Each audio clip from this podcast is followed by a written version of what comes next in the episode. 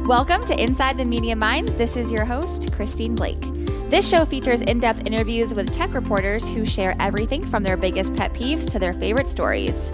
From our studio at W2 Communications, let's go inside the media minds.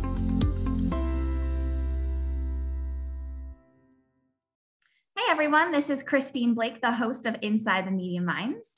And I'm excited today um, to welcome Vera Bergengruen to the show. Vera is a Washington correspondent for Time. So we're excited to have you here, Vera. Thanks for joining us. Thanks so much for having me, Christine.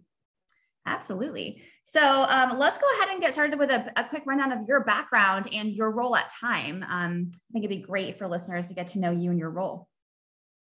Sure. Um, so, you know, I'm originally uh, from Miami. Uh, I was born in South America in, in Chile, but uh, my parents from Uruguay, and I grew up all over the place in Mexico City and in Germany before moving to Miami. And that's where I started as a high school intern at the Miami Herald, um, which is, you know, just a massive, uh, very international newsroom in a very, a very crazy city. It's kind of a journalist dream. So I was just running around covering, you know, kind of local council meetings and just all the crazy things that were happening uh, there uh, before going to college where i decided uh, that you know that was not really a good career path and everyone told me i should be a lawyer. But uh, after all of that i did eventually kind of circle back to journalism. I always wanted to do this. Um, you know you basically just get to bug people and ask them questions for a living. And as a very curious person who loves to do that you know it's just it's honestly kind of a dream job. Um, and I, I went on to work for the Miami Herald's parent company, McClatchy, which is, uh, you know, has a big Washington, D.C. bureau, or it used to be big. right, yeah. And um, so I, I worked there for um, a couple of years. I, um, you know, started off as a as an assistant, but then ended up covering, uh, you know, the White House, the 2016 election, which was so, you know, just so chaotic, uh, mm-hmm. which was kind of a crazy time to really dip my toes into political reporting and then uh, ended up uh, under the Trump administration uh, covering the Pentagon and national security for most of its duration. Um, and in the bit in the meantime, you know, getting to do a lot of kind of investigative projects. And so, uh, besides McClatchy, I worked for BuzzFeed News. Uh, they used to have a, a, big national security team that I was a part of, and for the last two years, I've been here at Time, uh, getting to really dig in on on in on magazine stories and more enterprise, mm-hmm. which um, has been a nice change and gives me a lot more time to really kind of choose my stories and decide what I want to do. That's awesome. So you do, do so you do uh, take the approach of choosing your stories and then taking kind of a deeper dive approach, right? yeah and that's you know one of the great uh, I, I mean I've, I've gotten to do both i've been at newspapers where i have to write three four stories a day based on you know just really quickly based on on just current mm-hmm. events and then uh, something like BuzzFeed News, where it was a bit of a mix. But you know, working for a magazine, uh, you know, it, I often do do you know kind of daily stories when when things are happening, but uh, but you do get to kind of focus often for weeks or months at a time on on one long feature story which is a mm-hmm. massive luxury for for as journalists know that's a massive luxury and um and you know really think about what we're trying to say and, and how to structure a story and who to talk to. And um, so I'm really grateful for that. And, uh, you know, the last two years I've had no, no lack of uh, crazy things to pursue and really dig into. Oh yeah, I'm sure. So how do you go about choosing the stories that you write?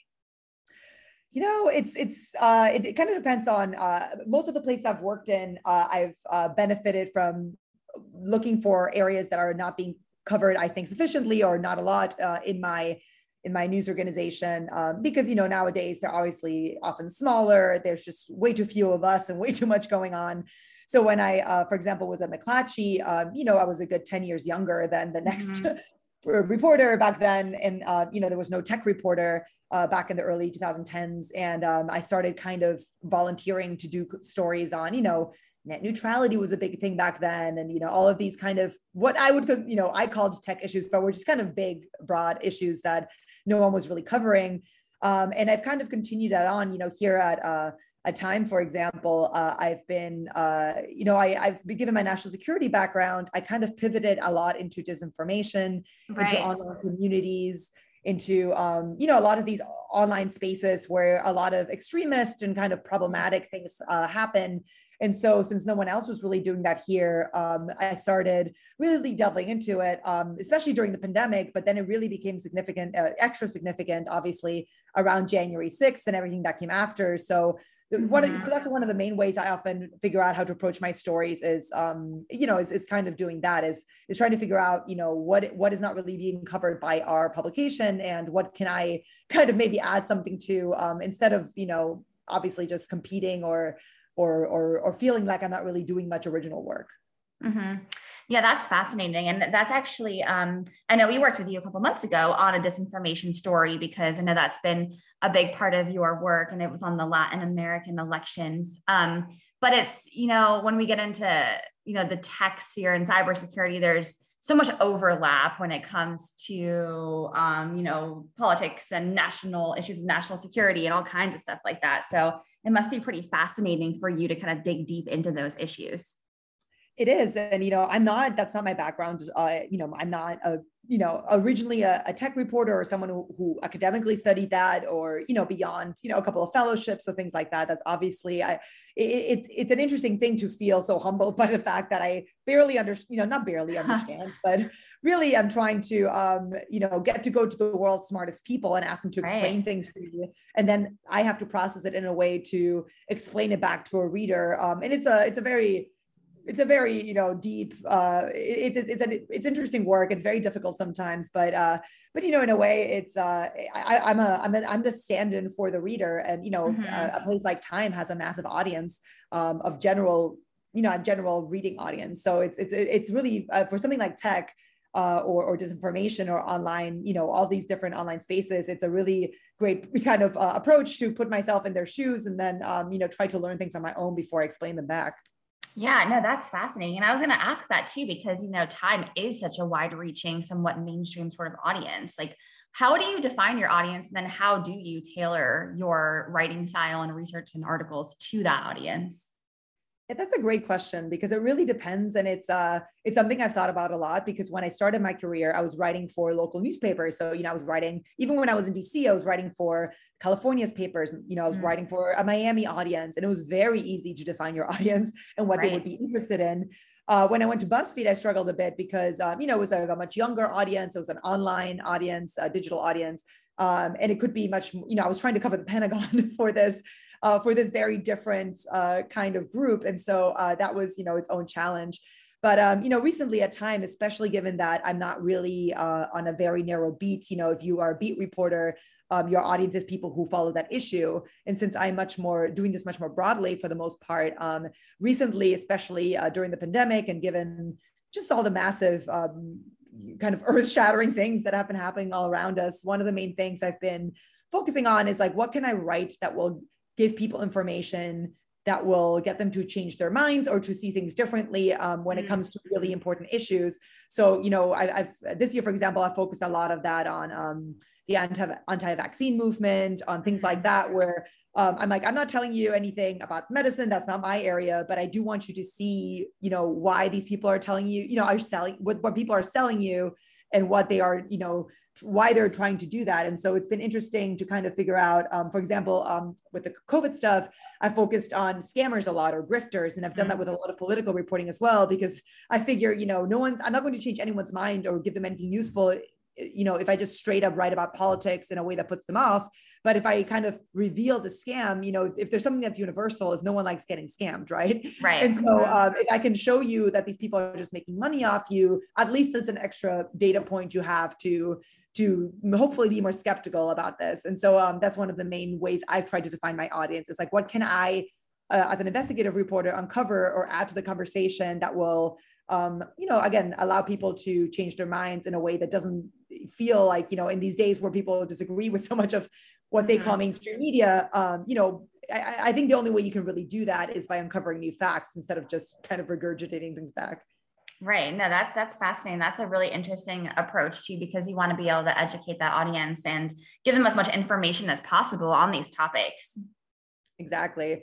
Right. And you know, one of the the way I can tell it works uh, much of the time is, you know, the, just a massive amount of feedback I get um, and you know all the way to like one of my you know the congress opened an investigation to one of the groups i covered a couple weeks ago um, that was selling you know fake covid cures um, and you know things like that. When you actually see an, an, end result or you see a huge amount of you know a lot of people telling me they're sending this to their family members or right. things like that um, that's that, at least it seems like in its own small way um, it's it's it's you know it's it's it's it's helpful and it's uh it's making people look at things in a different way because i've uncovered new facts Oh yeah, and that's so important right now in this day and age. Um, what is one of the most I don't know memorable or interesting topics that you've covered, maybe in in the last year or even in your entire you know journalism career? um, let me probably, see. Probably a lot. Gonna, it's a tough question. yeah, well, you know, we my my co-colleagues joke that I'm on the chaos beat because it's um I, anything that is the most chaotic I tend to cover. You know, I covered you know, like I said, you know, the, the, the, pandemic, the aftermath of January 6th, you know, then I went down deep on conspiracy theories and, you know, all these right. other things. But um, one of the interesting stories um, I, I covered um, earlier this year was that um, I, I started noticing that um, a lot of people who followed, uh, you know, the QAnon conspiracy and similar kind of uh, conspiracies um, were kind of, you know, being quiet after, uh, you know, after everything that happened. And I, I noticed that I started just seeing all these like little reports um, of people, you know, people who had participated and people who were, you know, big proponents of this theory, running for local school boards, running for local elections, city councils, things like that, um, because there seemed to be this big shift where they decided that, you know, they wanted to affect change from the bottom. But um, by the time I noticed this, you know, now now it's a more covered story. But when I noticed this was was pretty early on, and so I I ended up finding like, you know, half a almost a dozen examples and and putting them all together. And that was a really, really fascinating story because uh, the main people who were paying attention to this were teens you know i was noticing like all these teens in their high schools were noticing that you know that the the kind of crazy views from their hmm. local school board member uh, were actually you know pretty apocalyptic conspiracy theories yeah. and so they were calling them out um, and so i got to talk to all these you know very incensed very very intelligent teenagers who were you know were trying to tell the adults that they should be paying attention so that was a pretty memorable uh, story just because it was one of those things that um, you know we published and then i got you know just massive dozens and dozens of emails of people saying they were noticing similar things in their own communities and how conspiracy theories were kind of seeping into the local mm-hmm. government and so yeah one of those stories that kind of snowballs the more you you look at it that is interesting wow and you, just sparked another question do you get like feedback from readers a lot on your articles or just like questions or follow-ups like as emails or even on social media right um, I do, you know, everything from, you know, back when I worked for for newspapers, I got actual physical letters mailed to me all the time, which was kind of funny. Uh, recently, you know, obviously it's, it's gotten a bit scarier, especially being, uh, you know, a female reporter. You know, you get mm-hmm. a lot of backlash sometimes uh, given the topics that i cover um, a lot of you know hate mail which isn't that concerning or actual threats. But i mean and, and i mean that's obviously a small proportion but i do get a, a good amount of feedback from readers. Um, you know, and so like also from from sources and from potential sources, uh, you know, that's it's for for certain, you know, the story I told you about that I um I covered about you know people these these doctors peddling kind of fake COVID cures like you mm-hmm. know like the famous horse paste, ivermectin, things like that, and how they're making money of all of this uh, you know, I just got so many pharmacists and doctors all across the country who are seeing the same thing and who um, had no idea. And then some people who worked for some of these uh, pharmacies and things like that, uh, who told me they quit because they they knew something weird was going on, but they did they weren't aware of how much they were involved. Um, so you see like a big range from from people personally involved in things you're covering all the way to um, you know just general reader interest. But I will say that the the split between positive and negative feedback is usually 50 50. Oh, okay. Yeah. Yeah. That makes sense. Mm, that's interesting. Yeah. Um, and then you know you mentioned you know getting talking to smart people on the on these topics and learning a lot from them and really playing that role as the reader yourself. So, what do you look for when you're talking to resources or trying to figure out who your resources should be? What do you look for? You know, um, it's it's one of the yeah, it's just one of the things I really truly love the most about this job is that almost anything I write about, um, and like you know, in this case, when I worked with you guys on this story and on on Honduras, like you will find one person or a group of people who are experts in the most niche topics. Like you know you will you will find people who's um who spend their entire lives focusing or like a big chunk of their careers focusing on one thing and you get to ask them and they will you know gladly for the most part i've almost never been rejected you know gladly share all of their expertise with you. Um, so one of the things i usually look for is you know obviously expertise. Um, you know uh, there's I, I, did my chunk of political reporting where you you know basically ask politicians to just riff and I, that's my least favorite thing. But um but you know people who truly understand the subject matter and who are who are willing to share um there's you know um, usually i find that uh, i look for sources that i can tell um are often also generous like they're happy to not only share their time but to refer me to other other resources to colleagues to reports. Um, i can often tell who those people are because again if if it's someone i basically what i guess what i'm trying to say is if one person is is a truly a subject matter expert and really wants to talk to you and is happy to share their expertise then um, they are usually a gateway to to to finding much more than you you know just much more that you can use. Um, and and that tends to be the case again if, if people truly um, are are experts in a certain area. Um, and, and that generosity is always just kind of you know I, am always amazed. I'm wondering why people would talk to me at all.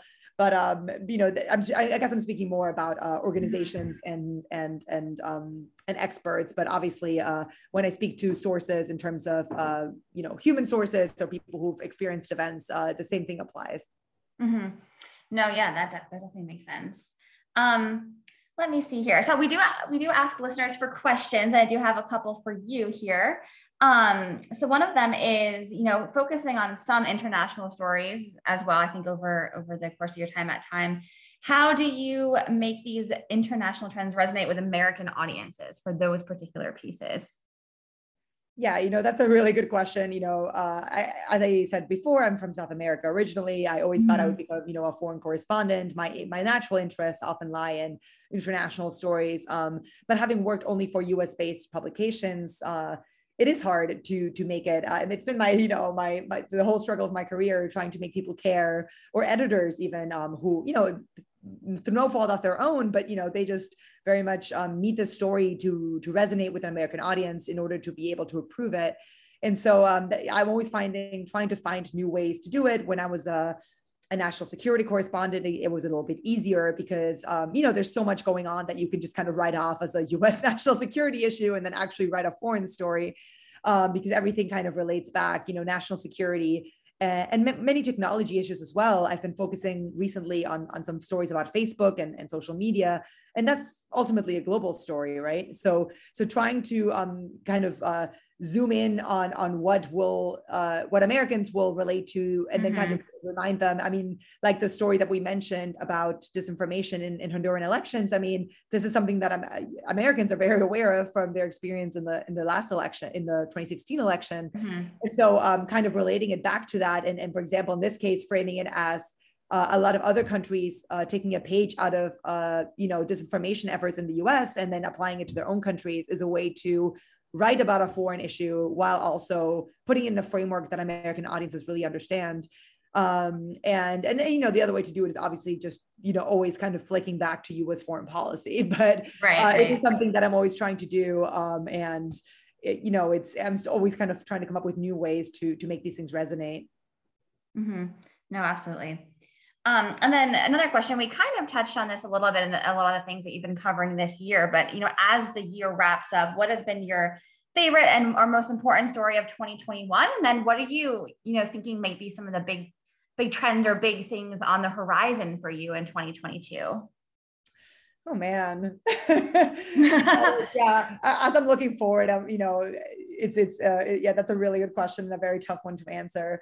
Um, okay. You know, based on on um, on, on, just again not to be repetitive but what i tend to focus on what i cover there's such a strong thread throughout which is basically uh, disinformation which is kind of a you know a catch-all for a lot of things and hard to explain to people um, but you know because everything is could be you know mis and disinformation online is just right. such a broad topic but it's something that just isn't going anywhere and it applies to every single area of our lives from the from you know it's a, one of the big regions that we can't seem to end the pandemic is, is a lot of online dis- misinformation. It's going to be very, very significant in the upcoming midterm elections, which is something here in the DC Bureau we're obviously focusing on.